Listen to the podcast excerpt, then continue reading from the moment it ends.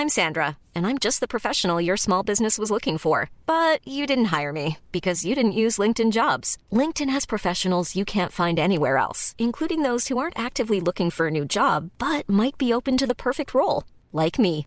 In a given month, over 70% of LinkedIn users don't visit other leading job sites. So if you're not looking on LinkedIn, you'll miss out on great candidates like Sandra. Start hiring professionals like a professional. Post your free job on linkedin.com/people today. This Mother's Day, celebrate the extraordinary women in your life with a heartfelt gift from Blue Nile. Whether it's for your mom, a mother figure, or yourself as a mom, find that perfect piece to express your love and appreciation. Explore Blue Nile's exquisite pearls and mesmerizing gemstones that she's sure to love. Enjoy fast shipping options like guaranteed free shipping and returns. Make this Mother's Day unforgettable with a piece from Blue Nile. Right now, get up to 50% off at BlueNile.com. That's BlueNile.com. Marlene, vi skal æde en hat i dag. Hver. Ej, det skal vi. Vi skal æde en gammel hat. Hvilken slags hat skal du æde?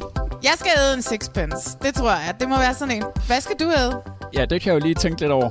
Velkommen yeah. til Reality Check. Det her, det er podcasten til dig, som elsker reality, men det er også podcasten til dig, som hader, at du elsker reality. Det er det nemlig. Og øh, coronaen er blusset op igen. Ej, den er blusset så meget op. Hvilket betyder, at øh, alle forhåbentlig får meget mere tid til at se en masse reality. Men også betyder, at vi to i dag sidder hver for sig. Ja. Og det betyder så, at lyden måske ikke er helt så spiff, som den plejer at være. Men det håber vi, at I kan bære over med. Vi vil gerne starte i dag med at give et uh, shout-out til et par kære reality-deltagere, som lige nu er med i et program, som du har virkelig forsøgt at overtale mig til, at vi skulle tale om, men som jeg havde det sådan, ej, det skulle ikke reality. Den, det handler Præcis. om fangerne, det handler om fangerne på fortet. Men Rasmus, kan du ikke først starte med at fortælle mig, hvorfor er det, at vi ikke skal tale om fangerne på fortet? Fordi det er ikke et reality-program, det er et gameshow. Men i hvert fald, det vi lige skal snakke om, det er fyldt med reality-deltagere. Vi letter lige på hatten for specielt Amalia og Janni, ikke, som er med i program 2, hvor de uh, sammen med Frederik Fellerlein er oppe imod Jenkins yes. og Ditte og, og, og Diego. Altså også et fantastisk hold fra, ja, ja, fra Bryggen, ja, ja. så det er ligesom uh, forset fruer mod Bryggen. Ja, ja. Det er ret fedt. Og, og Amalia og Janni, jeg giver dig ret, det er fan fantastisk. De er så sjove, de er så umiddelbare. De er så, altså, du ved, de har bare ikke det der filter. Og så skal vi jo også sige, at det var efter fangerne på fortet i Frankrig, at hele sidste sæson af, af Forsøgsfruerne drejede sig om, nemlig der, hvor Amalie og Janni blev pisse uvenner. Ja, og faktisk kom det sådan lidt små op og slås, ikke? Ja, lidt det siger små rygterne op i hvert fald. Ja, det siger rygterne. Vi ved ikke Ja. noget. Og det er også derfor, det er værd at se, fordi man ved, at om fire timer, der bliver I to glødende uvenner, efter, sådan, Ama- efter de sådan, Amalie har sådan prøvet at være support, da, da de skal lave, Ja. de skal lave sådan en udfordring højt op, der er ret sjovt. Men det sjoveste for mig var, da de fik Frederik Fellerlein til at stå og hælde vand ned, som de skal gribe i sådan en tæppe. Og Ej. Janni kan overhovedet ikke holde ud af få vådt hår, og Prøv at de er alt så for koldt. udulige. Ja, det de er bare sjove. Og jeg mener det her med kærlighed, fordi jeg kan lide dem alle tre. Og jeg synes, de er tre fantastiske reality-folk, ikke? Øhm, Og de er virkelig gode deltagere i det program også. ja, og jeg kan lige sige, uden at sige for meget endnu, men øh, jeg, jeg talte med Janni, øh, vi lavede også et billede op i vores story. I fredags mødte jeg Janni øh, til et arrangement, og, og vi snakkede lidt om det her program, og hun sagde, hun er så bange for højder. Det var ikke engang, fordi hun var sart eller noget. Hun sagde, jeg kan slet ikke. Hun sagde, hun havde det svært, når hun gik ind i flyver og, og sådan nogle ting her. Så det var ikke fordi, altså, jo, jo, selvfølgelig skulle. Fordi Amalie var virkelig, virkelig god i den her test, øh, den her udfordring, hvor de skal gå meget højt op. Amalie var så empatisk og så Ja. skøn, og hun er bare, altså, hun er så dejlig, Amalie, og jeg kan slet ikke vente til, til, til den nye sæson af Forsøgsfruerne har Nej, hun premiere. er- Hun kommer til at være en lille smule med. Hun har jo lidt problemer med sin graviditet lige nu, så det er sådan lidt on og off med, hvor meget hun kommer til at være med i den nye sæson. Er det rigtigt? Nå, ja, det vidste jeg det, slet har jeg, det har jeg læst. Ja, det er lidt ærgerligt. Men Ja, Janni er der jo heldigvis. Ja, Janni er der heldigvis, ja. ja. Der skal nok blive ballade. Jamen, det håber jeg. Og, og så skal vi jo også bare lige sige, at Ditte og Jenkins og, Gecko var jo også mega gode, altså. Ja, on fire. Altså, der, øh, Linse ville jo ikke med, fordi Hvorfor? at der var dyr på grund af det med dyrene. Nå, ja, ja, okay, det giver mening. Jeg forstår heller ikke helt, hvorfor de der tiger skal være der i nede i den der Nej. tigergård. Altså, jeg kan Nej, godt men- leve uden.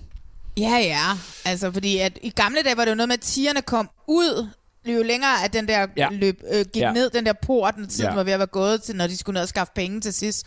Men det så heller ikke ud som om, at tigerne var på vej ud den her gang, vel? Nej, det ikke rigtigt. De er sådan med i tre sekunder.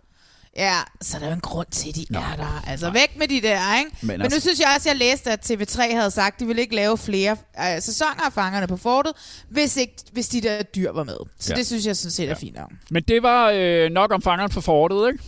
ja, Jo. vi snakker aldrig om det igen. I dag øh, skal vi snakke om FC Zulu, som er kommet Ja. tilbage, som lige har haft premiere. Det fik Endnu en premiere i revival. røven af, af Zulu Comedy Gala. En kæmpe revival, ja. som vi skal snakke om lige om lidt. Så skal vi som sagt øh, æde vores gamle hat, og hvad for et program det handler om, det øh, vil jeg ikke afsløre endnu. Det kan du hænge på. Yes. Så har der været premiere på The Olsens, som ja.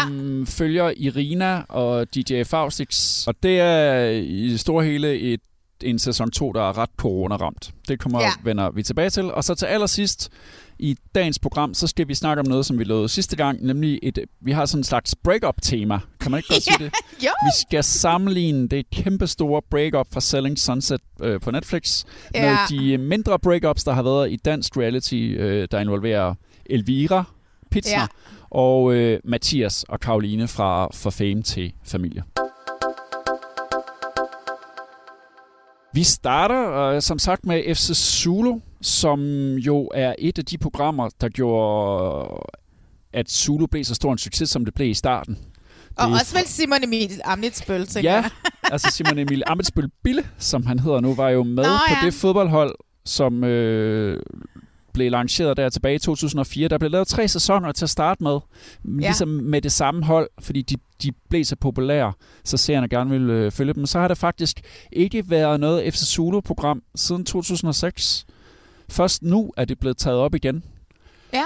Øh, der har været sådan et håndbold, øh, Zulu HK, der handlede om øh, håndbold, som jeg ikke så en lille smule af, men var sådan Ja. lidt, mm. Og mine forventninger til det her må jeg også sige, at jeg, jeg, har, jeg var ikke rigtig sådan på FC Zulu dengang. Jeg ved sgu ikke rigtig hvorfor, men jeg har ikke Det var jeg på det. Og jeg, mine forventninger var lidt, okay, du var meget på, at vi skulle se det, og jeg sad sådan, okay, det kan vi da godt, men jeg tror ikke, det bliver noget for mig. Hvad var dine forventninger egentlig? Jeg havde ingen forventninger Nej, okay. whatsoever. Og så så jeg traileren, og, øh, og så tænkte jeg bare, "Nå, men det er jo reality. Uh, det må jeg lige gå ind og tjekke ud. Og så gik jeg ind og tjekkede det ud og så første afsnit, og synes, at det var så fantastisk. og jeg skrev til dig, og så sagde jeg, hey, tjek lige det ud. Skal vi ikke lige snakke om det også? det, det går ud på, til dem, der ikke aner, hvad FC Zulu er, det er jo, at man tager en flok virkelig øh, nørder, eller en, en, en flok mænd, som overhovedet ikke har en skid forstand på fodbold, og som overhovedet ikke ved, hvordan... Altså, de kender jo ikke engang reglerne. Mm. Og det, man så gør, det er, at man sætter dem sammen, og så skal de under kyndig vejledning af Max Strudal, som er sådan en fodboldlegende i Danmark, øh, ligesom lære at spille fodbold. Ja. Men for mig er det jo et program, der lige så meget handler om sammenhold. Øh, og Venskaber samarbejde og, og- og ja. venskaber. Ja. Og at kaste sig ud i ting, som man er dårlig til. Det, der er i det for mig, det her program, det er, at man kan mærke, hvordan det der med, at de bliver sat sammen, og ligesom bliver tvunget til at skulle arbejde sammen via Mm. fodbolden, ja. det, det gør noget ved dem som mennesker. Jeg synes, at det er et fantastisk cast. Jeg synes, de er så dejlige, de mænd. Øh, og der er jo selvfølgelig nogle af dem, jeg har bidt mere mærke i end andre. Der ja. Er ham der, den rødhårede Mark fra Lolland. Ja, Øh, ham kan vi der ikke har- undgå at bide Nej, der er Jonas, Legomanden, som jo lidt måske er min FC Zulu crush, ikke? Øh, og så er der selvfølgelig ham der, øh, tjeneren Bjarke med Ja, Bjarke. overskægget. Overskægget, Ja. ja. Det er det, man ligesom lægger mærke til. Altså, jeg har det jo sådan lidt, ligesom du nogle gange siger, når jeg er meget optaget af cast, ja. der dukker af til nogen op i billedet, som jeg ikke mener, kan huske, jeg har set før, eller Præcis. sådan en eller anden, Jamen, der lige har siger noget i synk, hvor jeg tænker, hvem er ham, hvem er ham, hvem er ham? Men vi kan også De lige er sige, jo de også et fodboldhold, ikke? Så er jo, Jo, det er jo mange mennesker, jeg jo, ved ikke, hvor mange, men det og- er nogen. og, og der har kun været to programmer, så det er jo klart, at Ja. man ligesom ikke rigtig kan, kan have Ja. dem alle sammen med, og så er det klart, at man går efter dem, der ligesom leverer de sjove punchlines. Altså, jeg vil gerne snakke lidt om Max Strudal. Ja. Øh, som jo ligesom er vores træner og vores ja. Ja. mentor og vores coach. Fordi at, øh, altså jeg ved jo heller ikke en skid om fodbold, så på den måde er jeg jo totalt på hjemmebane med de der drenge der, ikke? Mm. de der mænd. Øh, men Max Strudal ved jeg til gengæld en lille smule om, fordi at...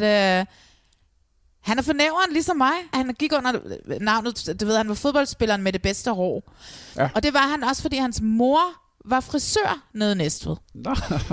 Yes, så han fik altid ordnet sit hår nede i Næstved. Eller nede i sin mor nede i Næstved. Han er 52 Ja, han- freaking år, Han holder sig ret godt, og han er meget brun også.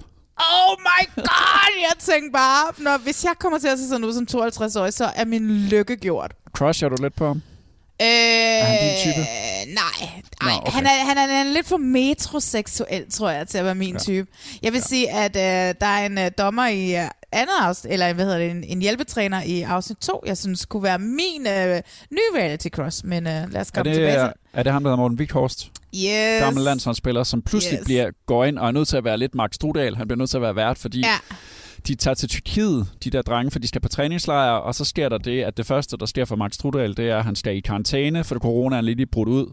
Det er tydeligt, de har lige rejst der, hvor vi er hjemme i Danmark, der i begyndelsen af marts ikke rigtig var klar over, hvor alvorligt det var ja. Og så har Max Strudal været til en fodboldkamp, hvor han har mødt en, som har været smittet, og det vil sige, at han skal i karantæne i 14 dage. Så Ja. stakkels Morten Vikhorst, han må ligesom overtage værtsrollen. Men det er også Ja. ret sejt, ikke? At tage til Tyrkiet, og et, du har et helt produktionshold med, og så ved man, så kommer de jo totalt på skideren. Og hvad gør man så? Så må man jo spørge ham, kan du ikke begynde at være vært?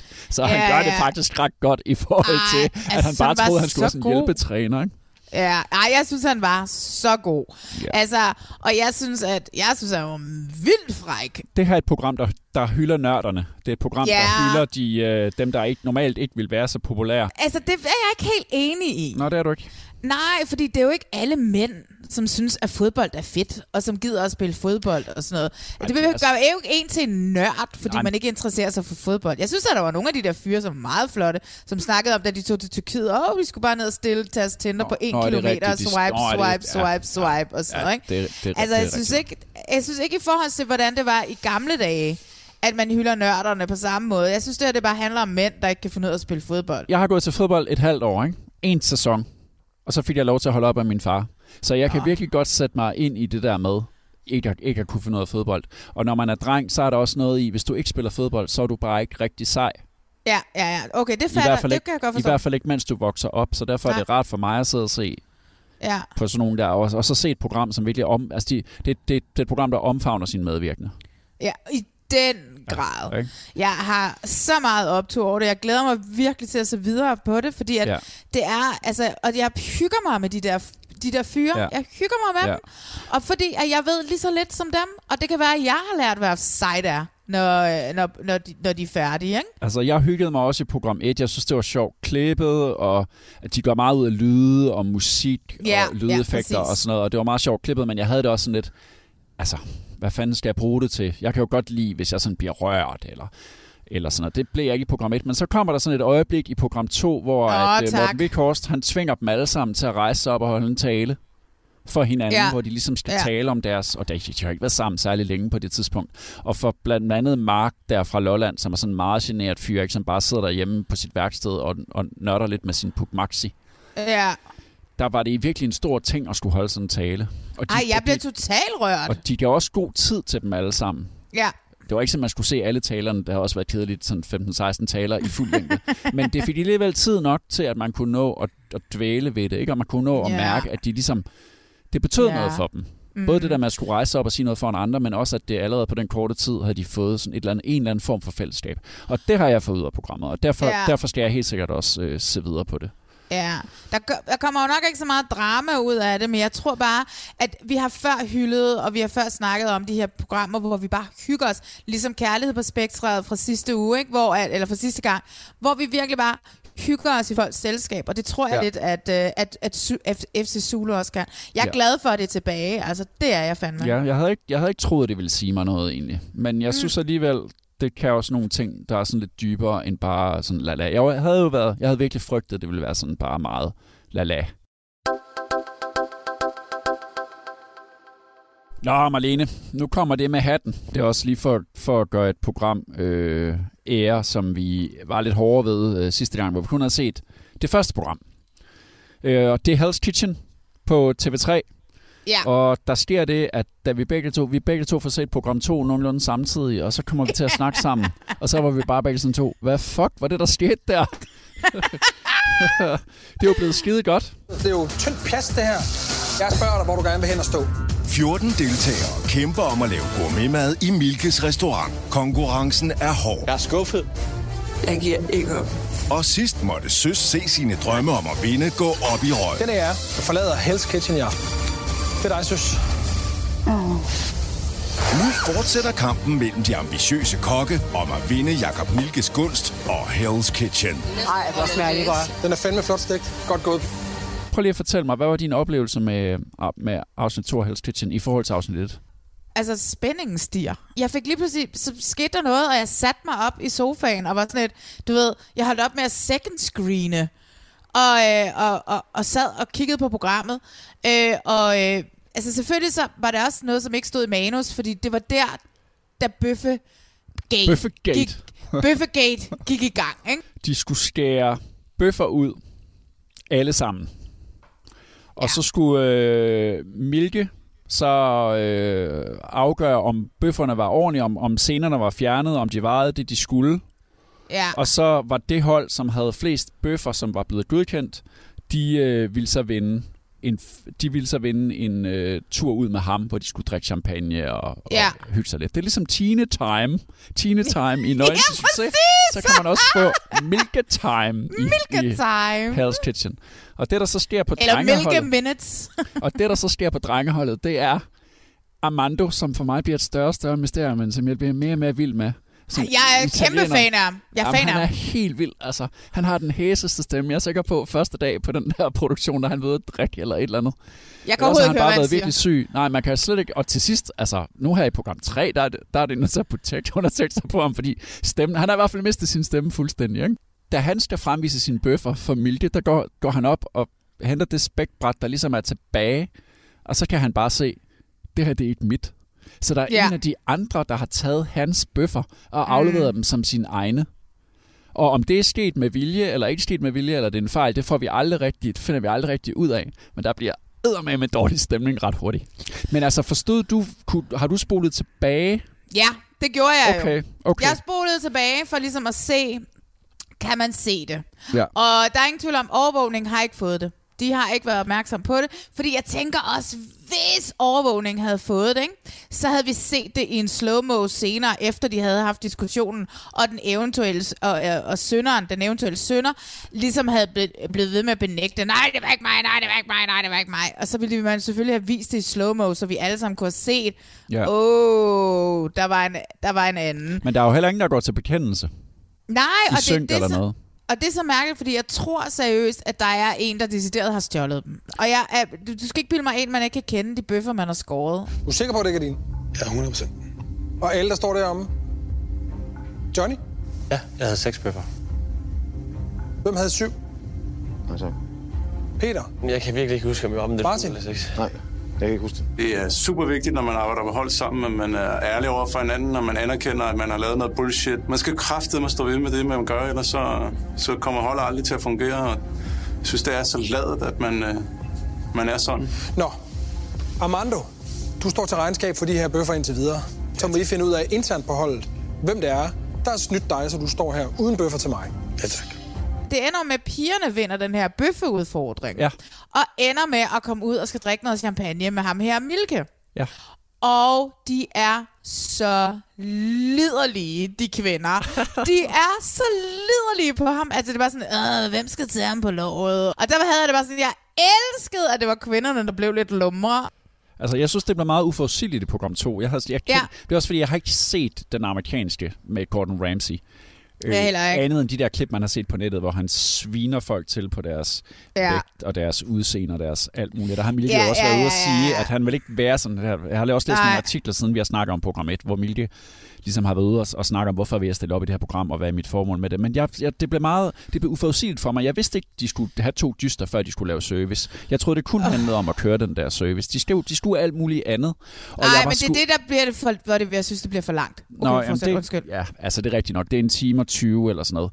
Men jeg, jeg, jeg, jeg er stadigvæk øh, totalt fanget af det, og så, også fordi de går sgu op i de, de der medvirkende. Vi, vi sådan jokede lidt med, med præmien sidste gang, som var et mentorship ja, med ja. Milke. øh, men det ser sgu ud som om, det virkelig betyder noget for dem. Og så er der noget ærkærhed og noget med, at, at når de der, de der servicer, når de skal servere for, for gæsterne, det bliver jo ved med at gå galt. Det synes jeg stadigvæk er sådan lidt unfair. Det er fandme også nogle svære opgaver, de får. Ej, lad os nu få den succes. Ikke? Ja, men det, jeg tror at nok, den skal komme. Men de går simpelthen så meget op i det. Og ham der, den høje David, der, der er ved at skride, han er ved at skride fra det hele i program 2. Åh oh, ja, gud, ja, det Da er det rigtigt. går også det der drama. Altså, ja, ja. Jeg er super frustreret på min, øh, min holdkammerat over, at øh, vi er noget så simpelt, som vi laver hver dag, ikke engang kan få til at lykkes. Ja, jeg har faktisk bare lyst til at bare gå hjem. Stop, stop, stop. Jeg fik ikke lov til at gå i går. Kom nu. Kom, kom, kom. Nej. David, kom nu. David, stop nu. Hallo, jeg havde det sådan i går. Du stoppede mig. Du får heller ikke lov til det. David. Du gør det ikke. David, hold nu op. David. David. Hold op. David, vi har brug for dig på Kom holdet. nu. Hold nu op.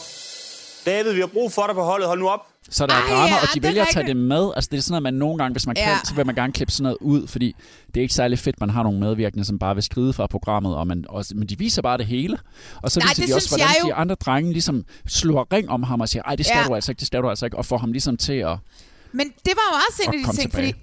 Ja, men det var også en af de ting, fordi det, det var, jeg tænker, det her det er fandme dedikation, ikke? Fordi han, Jo, var, han, det han det. var så flov, ham David. Ja. Han skammede sig så Ja. meget over den der holdeffort, de havde Ja, lavet, ja. ikke? Altså hvis Ja. man kan se sådan, du ved, modsætning til FC Zulu og deres øh, hold, du ved ikke, så, så de, de omfavner det og ser det på en anden måde. De ser det mere humoristisk, men, men der er måske noget andet på spil i det her, og det kan godt være, fordi vi to, ja. vi er ikke sådan rigtig sådan nogle madører, du ved ikke? Der er et eller andet andet på spil for de her mennesker i Hell's Kitchen, end der er i, altså, i, i kammeratskabet i, i, i FC Zulu, som, som jeg var meget, meget fascineret af i Ja. afsnit 2. Altså Ja. ja. meget. Ja. Og det var især drengeholdet, synes jeg. Altså Ja. hvis jeg skal være helt 100% ærlig, øh, så synes jeg, at fyrene i, øh, i, i afsnit 2 viste en meget større dedikation til, til projektet, end, end pigerne egentlig gør, som, kører, som jeg synes kører en meget individuel kampagne. Du ved, Ellie kører sin, øh, hende der fiskedamen kører sin, og sådan noget. Men hvor mændene, jeg synes, det, der, det virker som om, der er, et, der, der er et større sammenhold blandt mændene. Jeg ved det ikke. Øh, det er i hvert fald, var i hvert fald bare mit indtryk af, af andet afsnit. Men der skete bare så meget i andet afsnit, og det var jo også alt sammen noget, som ikke stod i manus. Nu bliver jeg ved med at sige manus, men der er jo ingen tvivl Ja, om, at der det er er, det, jo et manus, altså, ikke? Men det er jo det, der er det fede ved reality, det er jo, at man laver de der rammer, Ja. ikke? Og så får de jo lov til at, og, så får de jo lov til at udfolde sig i det. Der er jo ikke, det er jo et tv-program, det ved de jo også godt, når de laver det, men de går ed og mame op i det, og det kan jeg godt lide. Jeg var, jeg var blæst væk over afsnit 2. Ja. Og jeg var, jeg var sådan helt suget ind i det, og, så, og Ja. jeg var også begyndt at føle med dem, når, når det der service går galt. Jeg føler virkelig, jeg vil så gerne have, at de lykkes efterhånden. Jamen, se, der, der, se, der er jo ikke noget til. Vi har tre programmer inde nu, og vi har ikke haft en succesoplevelse endnu. For mig er det stadigvæk et nyt format, og det overrasker mig hele tiden. Ja, Jeg kan men ikke det er ligesom fordi... gennemskue, hvad der vil ske. Nej, og det kan godt være, at Milka har været ude og sige, at jeg vil gerne være sødere, og jeg vil gerne være... Men hvorfor laver de de sværeste menuer i klassen? Ja. Til, og det kan godt være, at de er dygtige kokke, alle sammen hver for sig, men du sætter øh, otte alfager sammen, som er vant til at styre et køkken, som er vant til at styre. Så jeg blev sådan, jeg faldt lidt tilbage i afsnit 3, men det betyder ikke, at jeg ikke allerede har fået nogle favoritter, især på mændenes hold. Uh, I'm so sorry, søstre.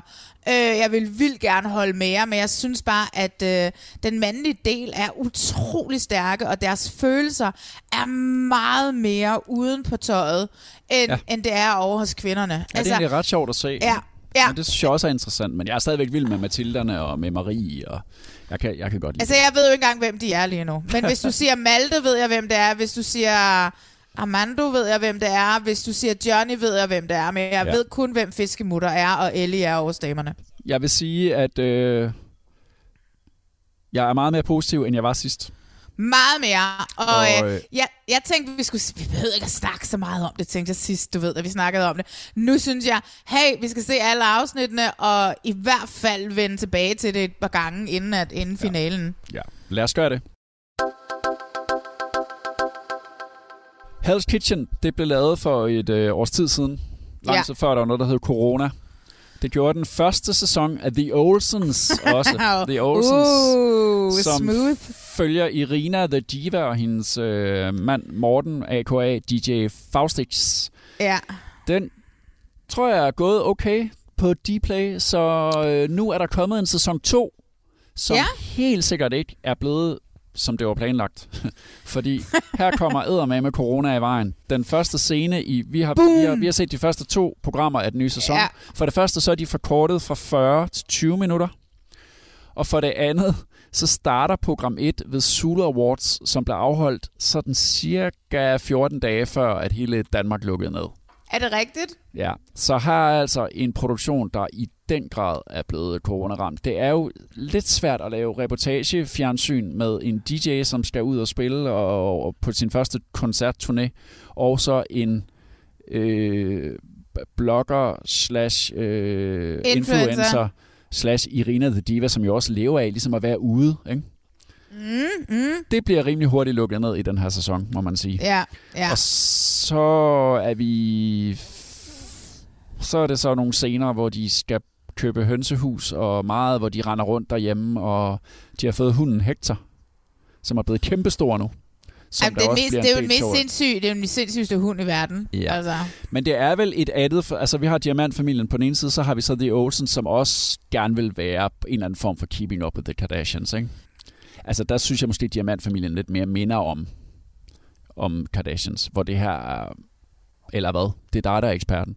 Nå, ja, jamen, det gør det jo, fordi at, ki- uh, hvad hedder det, Diamantfamilien er en mor og nogle børn, man følger, som skaber et imperium, ikke? Jo. Øh, og The Olsens er en familie. Jeg er kæmpe fan af Irina, og jeg har Ja. kendt hende i mange år, og altid når jeg møder hende, jeg er, det er kram, og jeg er glad for at se hende, og så videre, og så videre.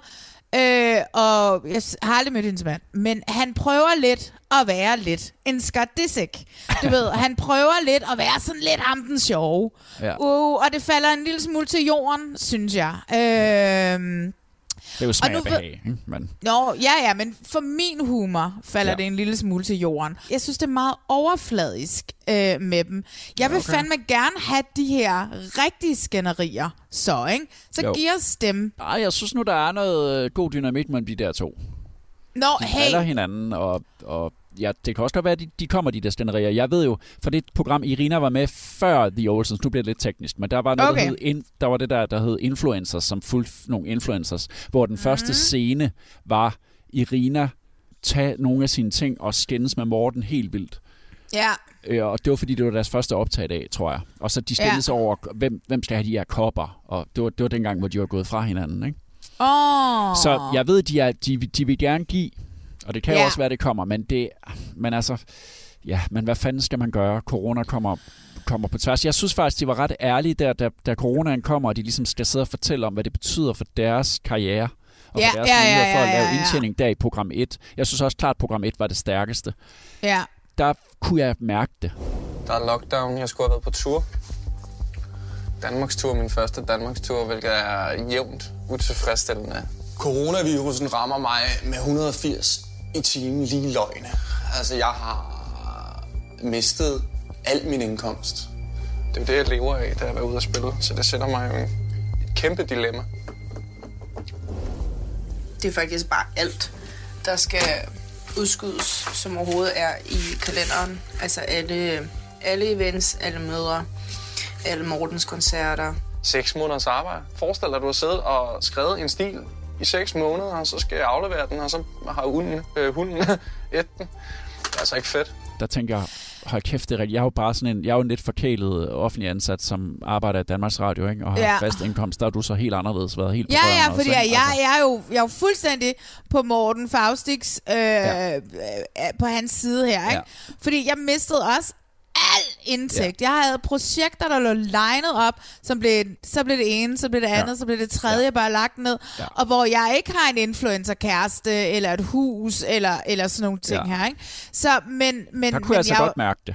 Ej, det kunne jeg totalt også. Men det var også bare fordi, at man, altså, fordi det var så autentisk for en Ja. selv på en eller anden ja. måde. Især så synes jeg, at, at Morten gør et stort indtryk på mig. Jeg kan godt lide det ham, der bryder den fjerde mur, og kigger ind i kameraet og vender øjne af Irina, fordi det er altid ligesom har været hende, der har været divaen. Det er hende, der har været den kendte på en eller anden måde. Hvis ikke man er til den der klubscene, hvor han er et hit, altså, jeg vidste jo ikke, hvem han var, da de blev kærester. Og øh, jeg ved, jeg kan stadigvæk ikke et eneste af hans nummer. Hvis det er nogen, man kan synge med på, det ved jeg ikke, det tror jeg ikke. Han er lige blevet års producer til øh, The Voice-prisen. Ja, og det er jo det, og det er jo også, nu skal han være med i Vild med Dans. Og det er jo også interessant, fordi de har det her øh, parforløb, altså de har det her par, de har det parforhold, hvor hun ligesom har været stjernen.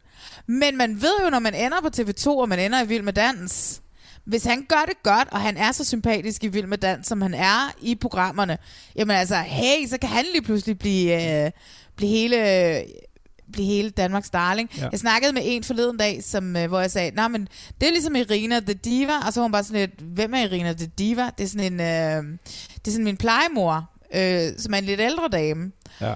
Og, og hun vidste ikke, hvem Irina var, så sagde jeg, det, det, hun er kæreste med ham der, Faustik, der skal være med i øh, Vild med Dans. Nå, ham vidste hun godt, hvem var. så lige pludselig så er det bare sådan, det er meget interessant, ja. og det kan der jo komme god øh, tredje sæson ud af, af, af, af Ja, The det, Olsens. ja, det kan også være, at de mangler at optage rimelig meget sæson 2. Nå, det, jeg tror ved jeg ikke. Nej, det- den er, Ja. den er så godt optaget. Men så jeg synes altså, der glemtvis er noget øh, ægte, og det er det, jeg, det er det, jeg godt kan lide, fordi Irina, Ja. ja. hun ved godt, hvad det handler om. Jeg synes også i uh, program 2, der efter at vi har forestået alt det der hønsehus, og de skal lege med dukker med, ja. med datteren og sådan noget, som er lidt lige meget, så kommer det med faren op igen. Ja. Som jo er en kæmpe ting. Man ved, der ligger en kæmpe ting i deres familie omkring moren og farens Ja. skilsmisse, og ja. De ligesom alle sammen har slået hånden af faren, fordi han har gjort noget så forfærdeligt. Øh, og, eller det er foregået på en så forfærdelig måde fra hans side, synes de alle sammen. Ja. Men de, vil- de vil bare ikke fortælle os, hvad det er. Og det. Nej. er selvfølgelig også enormt privat, ikke? Men Ja. der er sådan en tur, hvor Victoria, som er Irinas søster, og Irina går en tur, fordi deres far har forsøgt at kontakte dem. Eller han Ja. har ligesom skrevet dem en e-mail, og de er sådan Ja. enige om, at det gør han egentlig lige så meget for bare at ligesom stir shit op, du ved, for ligesom at minde dem om, haha, jeg er her stadigvæk. Vores far kontakter os med mellemrum. Og jeg tror faktisk, hvis jeg skal være helt ærlig, at det ikke engang... Jeg, jeg tror ikke, han kontakter mig decideret, fordi han vil i kontakt med mig. Har du tænkt mere over den mail, vi har fået? Og hvordan du har det med det? Jeg tror ikke... øh, Altså, jeg synes ikke, den mail er så anderledes end alt andet, vi har fået. Når han skriver, virker det ikke som om, at han prøver at løse noget.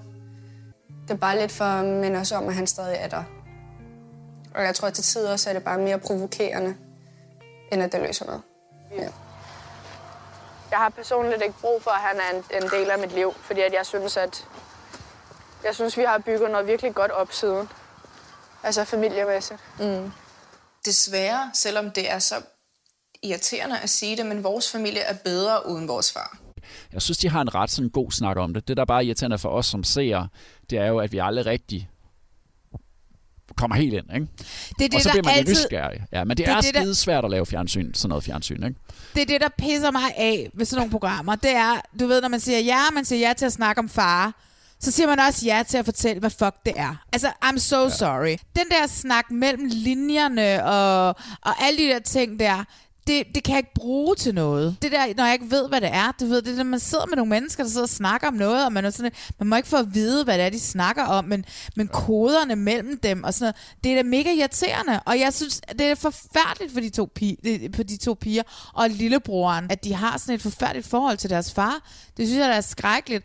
Men så enten så i talsætter I det, eller så taler I ikke om det. Vi har kun set to programmer. Ja, yeah! og, Og, øh, benefit of the doubt, ikke? Jo, og det vil jeg sige, fordi nogle gange kan man være hurtig øh, til at dømme et program efter det første. Det så vi lidt med Hell's Kitchen. Hell's det var måske lidt for hurtigt. På den anden side, så er det også programmerne. Når det er den her type programmer, så er det virkelig vigtigt, at man allerede fra starten ligesom yeah. er med på helt præcis, hvad kan jeg ligesom forvente. Men jeg tror, benefit of the doubt, skal vi ikke blive enige om det, fordi det er øh, virkelig corona ramt. Det er en ny tid, Sæson. vi ved ikke, hvordan fanden vi laver fjernsyn lige for tiden, Nej, vel? Altså. nej. Nu vender vi os lige mod øh, Netflix Woohoo! en stund og krydder det med en masse Dplay. Men vi starter lige på Netflix. Ja. Fordi at Selling Sunset har haft premiere på sæson 3 for øh, nogle uger siden. Og øh, Selling Sunset er jo det her program, hvor man følger et ejendomsmalerfirma i Los Angeles. Og det Ja. kan lyde rimelig kedeligt, men det er det eddermame ikke. Øh, Vi snakkede om sæson, om de første par sæsoner for nogle podcasts siden, Ja. og siden har jeg ikke set så meget. Du har set alt, er det ikke rigtigt? Det her det er jo lige up your alley. Altså, jeg troede ikke, det ville være det, men det endte jo med at blive. Øh, øh, jeg var jo aldrig The Hills og Laguna Beach fan, hvis jeg skal være helt ærlig at sige, for det er jo den samme producer, der har vi snakket om. Men der er et eller andet ved øh, Selling Sunset, som er dybt fascinerende. De kan sidde og have en snak, de her piger på kontoret, om øh, ordet Kahoots, hvad det betyder, øh, lave Google-søgning for at finde ud af det, som jeg er dybt fascineret af den her snak. Og jeg sidder på, ude på kanten af sofaen. Programmets attraktionsværdi er vel den der dynamik, der er mellem kvinderne. For, for mig, som kun har set det meste af sæson 1, og så desværre sprunget sæson 2 over, hvor der er det der bryllup med ham der roman, ham der den Åh, unge fyr, som, som, som, som, ja, som jeg jo, altså han er jo helt vanvittig i sæson 3 også. Men der er jo altså sket ret meget, synes jeg, i øh, måden at lave drama på. Altså det er blevet mere øh, Real Housewives-agtigt for mig. Nej. Nej, Nej, men det var det for mig. Fordi jeg er jo heller ikke den store Real Housewives øh, Men så skal, seer. du ikke, så skal du ikke sammenligne det med Real Housewives, så du ikke Ej, ved, hvad det er, men du jeg, snakker men om. jeg synes, dramaerne var blevet vildere. Og det går jo også, altså det går jo ret meget amok i, i, i, i sæson 3, hvor der jo pludselig er, er sådan et, et, et rigtigt breakup, altså som sker ude i den virkelige verden, ikke? Altså, også uden for Selling Sunsets virkelighed, fordi en af, en af de der kvinder pludselig skal skilles fra sin mand. Ja, Chriselle. What happened? I'm sorry. Ah, okay. I just have to- Fuck, I don't know. I just feel like um sorry, I'm just kind of in shock with it all, so I'm trying to like keep it together, but it's just a lot all at once because everybody in the whole world knows like at the same time that I knew. So, hmm. have you ever been knocked over by a wave and you don't know which way to swim to get up? I know that feeling. I've been there and I'm not wishing on anybody. Yeah. I don't think anyone ever gets married thinking that they'll ever get a divorce. I'm definitely a hopeless romantic. And I feel stupid even saying that out loud. Jeg bingede hele sæson 3. Og hele sæson 3, de første fem afsnit, er stillet fuldstændig op. Vi skal ende i Christine og Christians bryllup. Men ja. så sker der det halvvejs inde i sæsonen, at Chriselle, som er gift med A-skuespilleren øh, Justin Hartley, at lige pludselig så kommer der en skilsmisse, og der kommer et breakup. Og så ændrer hele sæsonen sig, og der er ingen tvivl om, at, at, den, at der er, det, det er så markant anderledes at se den sidste halvdel af sæson 3, Okay. end det er at se den første halvdel af Jeg har, sæson jeg, 3. jeg, har, jeg har nemlig kun set den sidste halvdel. Ja, det var fordi, jeg sagde, det var det, du blev nødt til. Ja. Det var det i hvert fald det, du skulle se, ikke? Ja. Men, men det er helt... Altså, de første fem afsnit af sæson 3 er fuldstændig ligesom at se sæson 2. Øh, to. Okay, så der sker ikke sådan det store. Nej, der skal Nej, ikke det okay. vilde. Du ved, Maja bliver gravid igen. Surprise. Ja. Du ved ikke, Ja. altså. Øh, og, og, og så handler det om, om, om at, at, at vi skal frem mod Christines bryllup. Ah, det er jo det, det bryllup. Inden vi lige tager det breakup, skal vi så lige snakke om det der bryllup, som, Øh, som ja. slutter hele sæsonen af. Hold Ja. no kæft. Altså, Det var sjovt, var hun siger i et af programmerne, så siger hun, nej, men det er bare et lille bryllup, og ved 80 er de nærmeste, og sådan noget, ikke? Og så går der levende svaner, og snemaskiner, og... ej, det er sådan en slot. Det ligner sådan en slot, hun holder det på. I hvert fald, de har i hvert fald dresset det indvendigt som et Ja, slot. ja, ja, ja. det er sådan ja, et eventyrbryllup, og hun har så gotisk- sort kjole på. Som den eneste. Hvilket jeg synes er mega sejt. Hvis jeg nogensinde skal gifte, så vil jeg også giftes i sort eller lillet. Ja, altså... Der er brugt masser af dollars på det bryllup der. Og det Øh. bryllup ender jo så desværre med, at en af kvinderne igen, igen, igen må gå helt ked af det. Det, det synes jeg tit, de der scener mellem de der kvinder, når, når de ligesom er sammen, så er der, og de, kommer, og de sådan kommer på, på tværs af hinanden, så er der altid en af dem, der rejser sig op og siger, nu går jeg, og så går hun med er tårerne trillende ned ad Chris, kinderne. det er jo Chris Shell, fordi Ja, der bliver det- kørt på hende. Ja, og de er kører så meget på hende. Hun er ved at blive skilt fra, hvad hun siger, The Love of Her Life, og det som afsnit 5, 6, 7 og 8 op til brylluppet, som er det sidste kvarter, handler om. Jeg tænker, at hende der Christine, hun må være så pissed over den der skilsmisse. Fordi at hun vidste, at hele sæson 3 Skulle munde ud, munde ud i hendes bryllup, og så får det 8 minutter i det sidste afsnit. Så får det er der, at, at vi får lov til at se brylluppet, ikke? Altså, hun må bare have været så sur. Jeg har jo hørt podcast øh, her over sommeren, med Christine, fordi det er især hende, som er god til at gå ud i podcast, og det er også hende, som de der podcasts, jeg lytter til gerne vil snakke med, fordi hun er så vild, hvor hun sådan siger sådan lidt, jeg ved jo godt, hvad jeg er med i, og da jeg signede op til det her program, jeg vidste jo godt, det er et reality-program, så siger hun, I'm gonna come every day dressed like a stripper.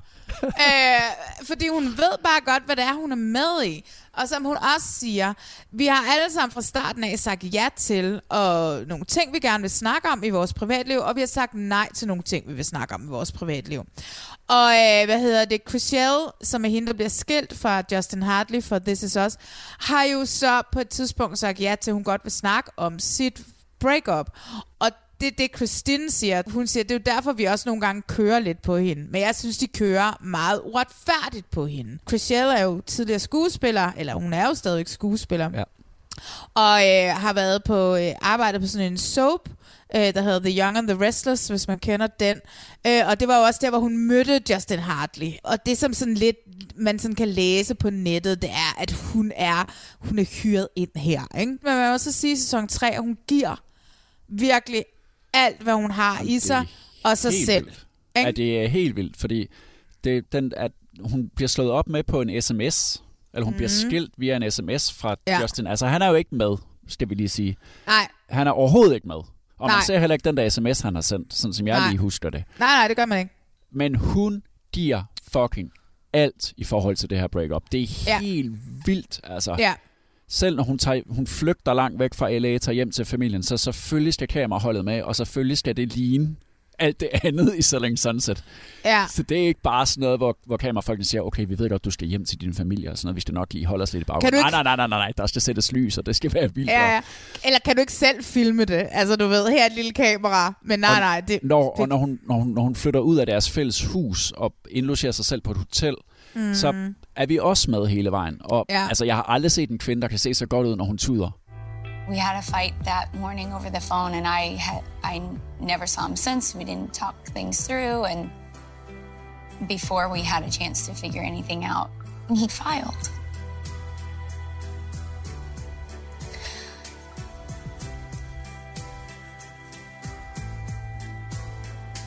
How did you find out? Did he like just come talk to you out of the blue, or what?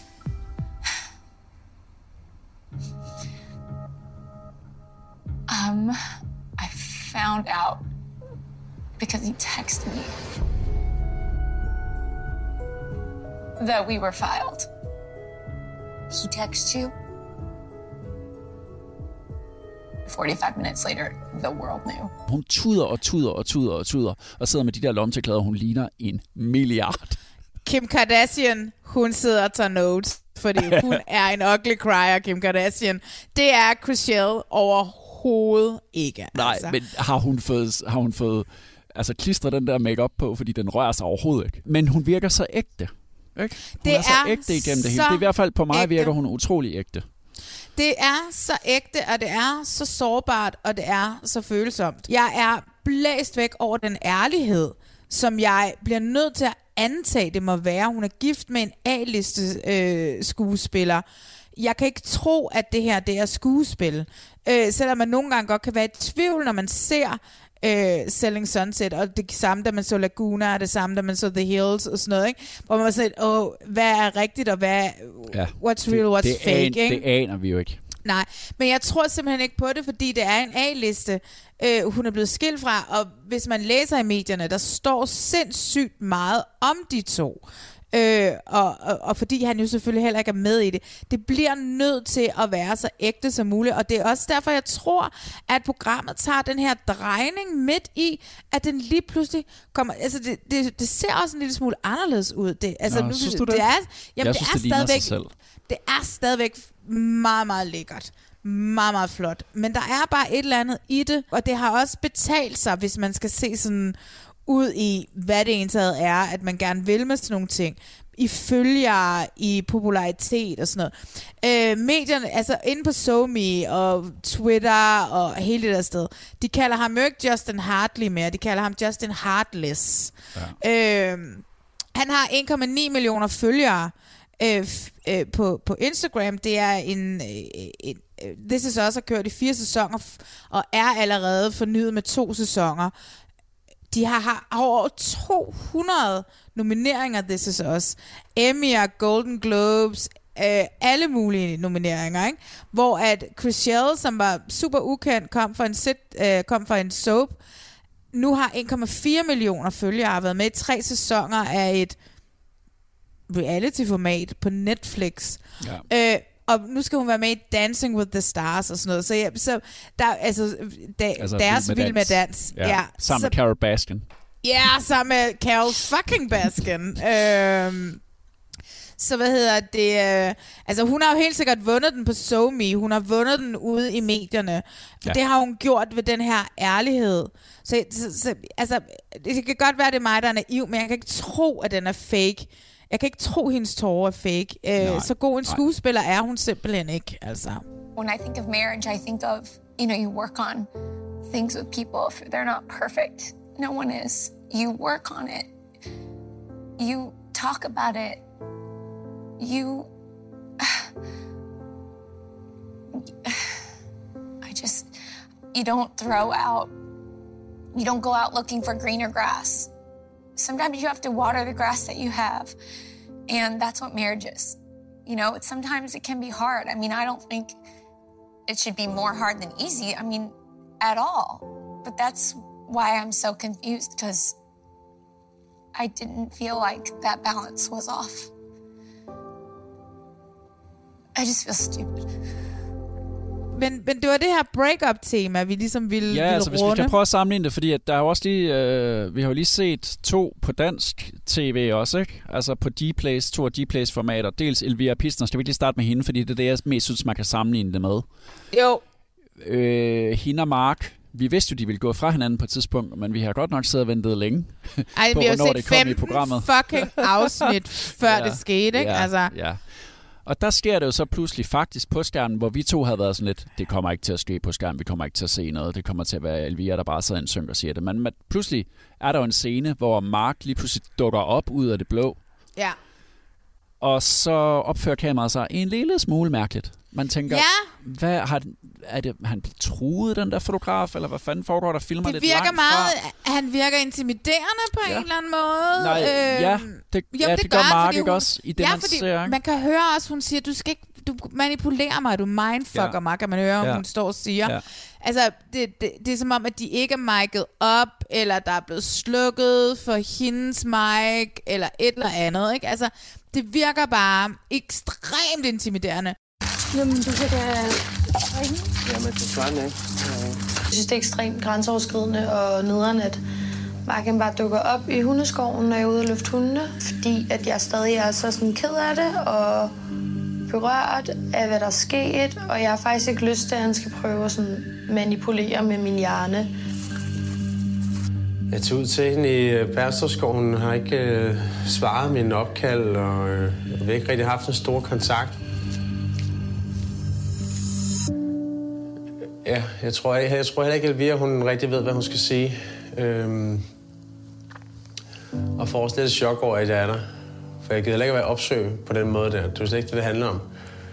Men, øh, men vi har rigtig snakket om, hvad vi skal gøre. Det har bare været lidt sådan en venteposition. Jeg har ikke rigtig fået nogen information. Han virker uforstående og sådan noget. Det er jo fordi, han stadig prøver sådan at fornægte over for andre og op i sit hoved om, hvad han egentlig har gjort.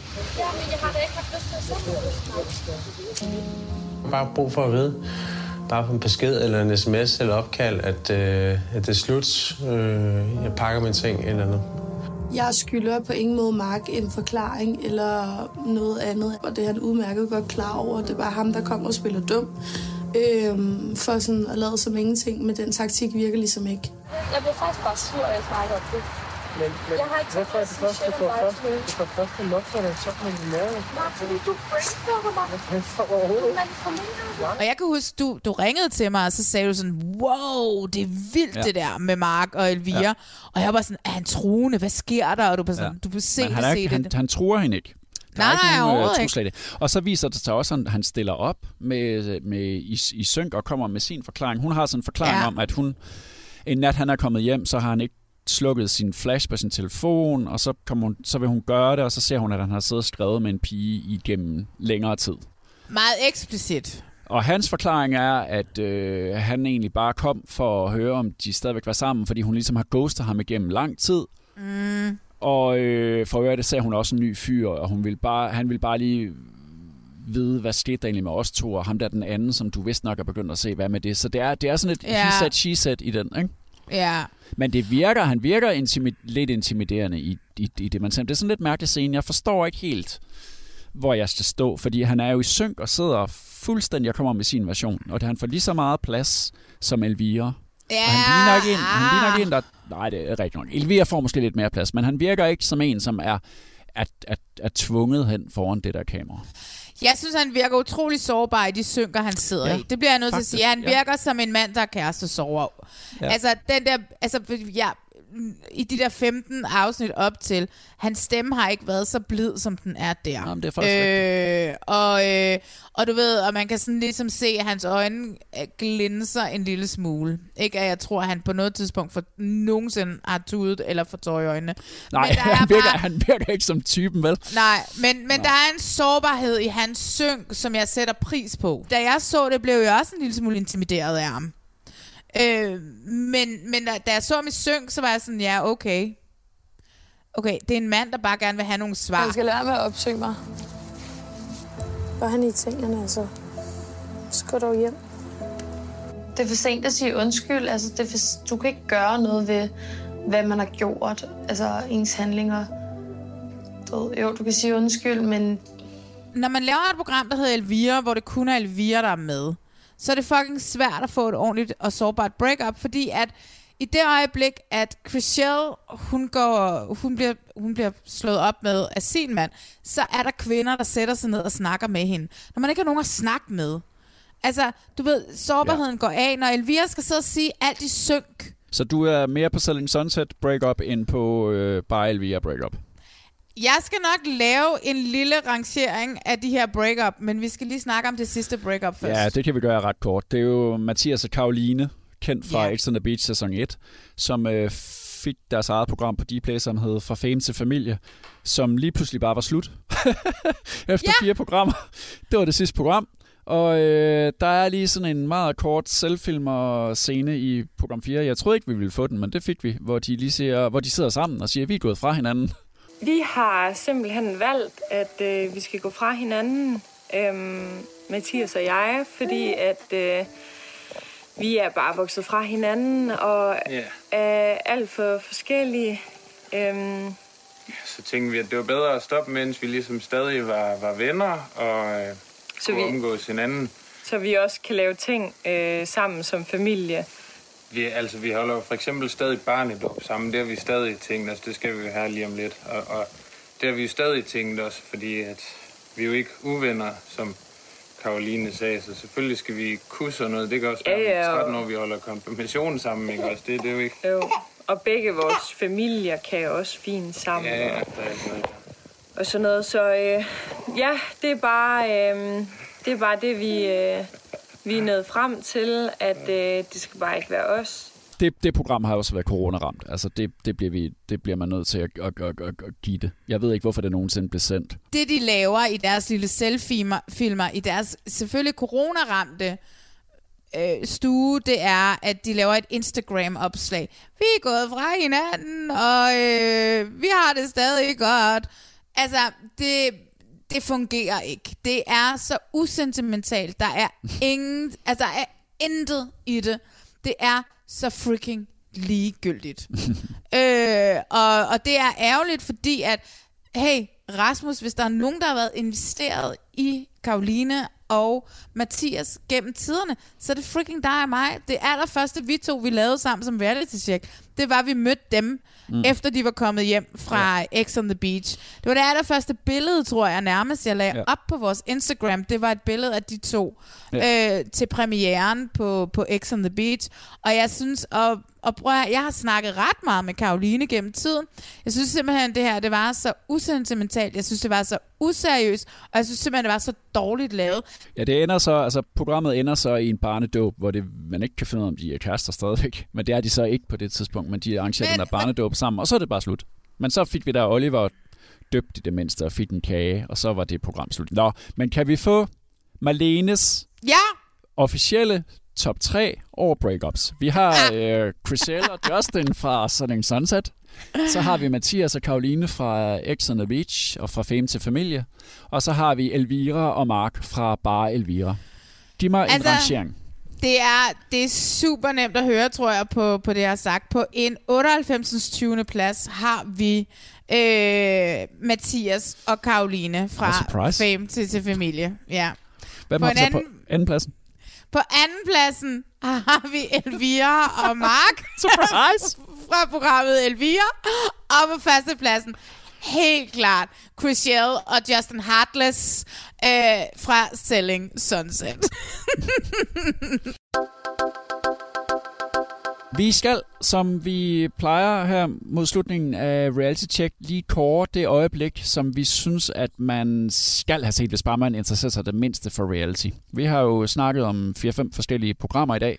Og Malene, vil du ikke starte med at kåre dit øjeblik? Mit øjeblik er helt klart en hyldest til den værste skurk, jeg længe har set øh, i reality-tv. Og det er øh, Davina fra Selling Sunset, bryllup, Christines bryllup, hvor Davina går amok på Chriselle, som lige er blevet forladt af en mand, hun har været sammen med i seks år. Og hun er bare sådan lidt, øh, Am I right? Am I right? Uh, it takes two. Uh, jeg, jeg holder ikke med nogen, men han må jo også have en side af historien, og hun bare sådan går amok og, og, og, og bare er så upassende. I'm not backing anybody up here, but I'm just saying everyone has their own side in every situation, right? You, when you didn't invite me to your wedding, that was your choice, and I had my side of the story, and you had your side of the story. Is that right? That's right. No. She's our family. She is our friend. And so it's her side. Always. We don't know any details. But if you have been said there's always two sides to the story to press, thinking, oh, we love her, we support her, but there's always two sides to the story, do you know what that could do to her? We don't know any details. That's fucked up. There's a respectful side and a non-respectful side, way to handle things. But uh, li- literally, I know zero. Like, I know nothing. You know what I mean? So, what do you want me to say? Like, There's you know? not two sides. There are. There are. He's wrong. She's right. And we support her. That's it. But Chris Chriselle, to be fair, obviously Justin has his own side, right? Can we stop? That's all I'm saying. You didn't get married to get divorced, you know? You know that, right? Jeg sidder, og jeg hader Davina så meget i det her, at det, gør, det gjorde ondt i min mave. Det var så vildt, og jeg har set det et par gange, og det ender med, at Chriselle rejser sig op, flår mikrofonen ud af sin meget smukke hvide kjole og forlader stedet, hvor efter en af tvillingerne, who knows who, fordi de er identiske på, i sådan en grad, at man slet ikke kan se forskel, råber af de andre kvinder, Who the fuck upset, Chriselle? Hvad? Har du fundet et øjeblik? Ja, altså, så synes jeg, at vi skal ned på jorden. Jeg kan jo godt lide, når det er følelserne, når jeg ligesom bliver rørt Var der ikke noget. følelser der? Jo, men det er sgu Selling Sunset-følelser for mig. Okay, kom med det. Øh, ja, så vil jeg fremhæve det, der fik mig til at tænke, at FC Zulu måske også er et program, som jeg skal følge lidt mere med i, end jeg troede, jeg egentlig skulle. og Yes, det er, at de der yes. drenge bliver tvunget til at rejse sig op en efter en Ja. og holde en tale om fællesskab og hvad den oplevelse at være på det der fodboldhold, det har gjort for dem. Vi er et team, og det synes jeg, jeg mærker i dag, når vi er på banen, og vi får, vi får matchende trøjer på, og der var vi bare FC Zulu i dag. Og jeg kan mærke, at jeg får nogle rigtig gode venskaber her. Jeg er rigtig glad for at have fået lov til at lære jer alle sammen at kende. Og jeg bliver, jeg bliver sgu rørt. Det, det gør jeg sgu. Altså, I, I betyder meget for mig. Det gør I. Det går I virkelig op for mig, hvor tæt man egentlig er med de drenge her. Og det, det er sgu bare et, et fællesskab, og det er egentlig det fællesskab, jeg gerne vil have ud af at være med. Hey, vi, vi er faktisk blevet rigtig gode kammerater. Ja, helt sikkert. Jeg er nok en af dem, som er lidt speciel, fordi jeg har tatovering på halsen, og jeg kommer fra Randers, så er der nogen, der mener... Kæft, en fornøjelse, det har været hele vejen igennem. Jeg tror, det her det, det kunne godt ende ud i en rigtig, rigtig god øh, kærlighedshistorie i, i form af venskab. Øh, med det, vi har. Det er det, man kalder en bromance, ikke? Det var det, var det ord, jeg ledte efter. Det var nemlig en bromance.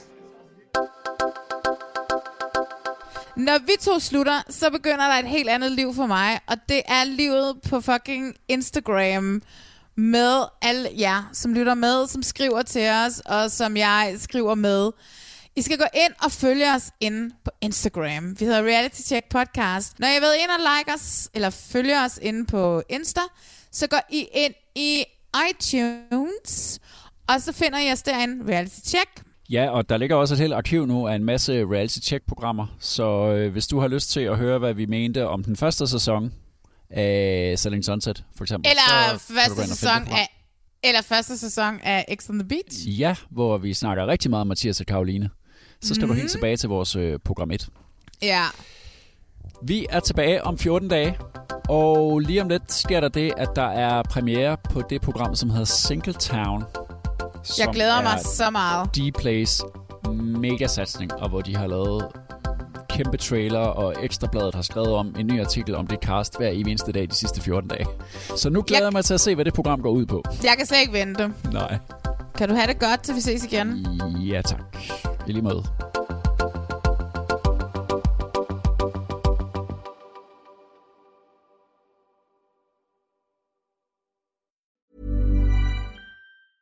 Mom deserves the best, and there's no better place to shop for Mother's Day than Whole Foods Market. They're your destination for unbeatable savings, from premium gifts to show-stopping flowers and irresistible desserts. Start by saving 33% with Prime on all body care and candles. Then get a 15-stem bunch of tulips for just $9.99 each with Prime. Round out Mom's menu with festive rosé, irresistible berry chantilly cake, and more special treats. Come celebrate Mother's Day at Whole Foods Market. Normally, being a little extra might be a bit much, but not when it comes to healthcare. That's why United Healthcare's Health Protector Guard fixed indemnity insurance plans, underwritten by Golden Rule Insurance Company, supplement your primary plan so you manage out of pocket costs. Learn more at uh1.com.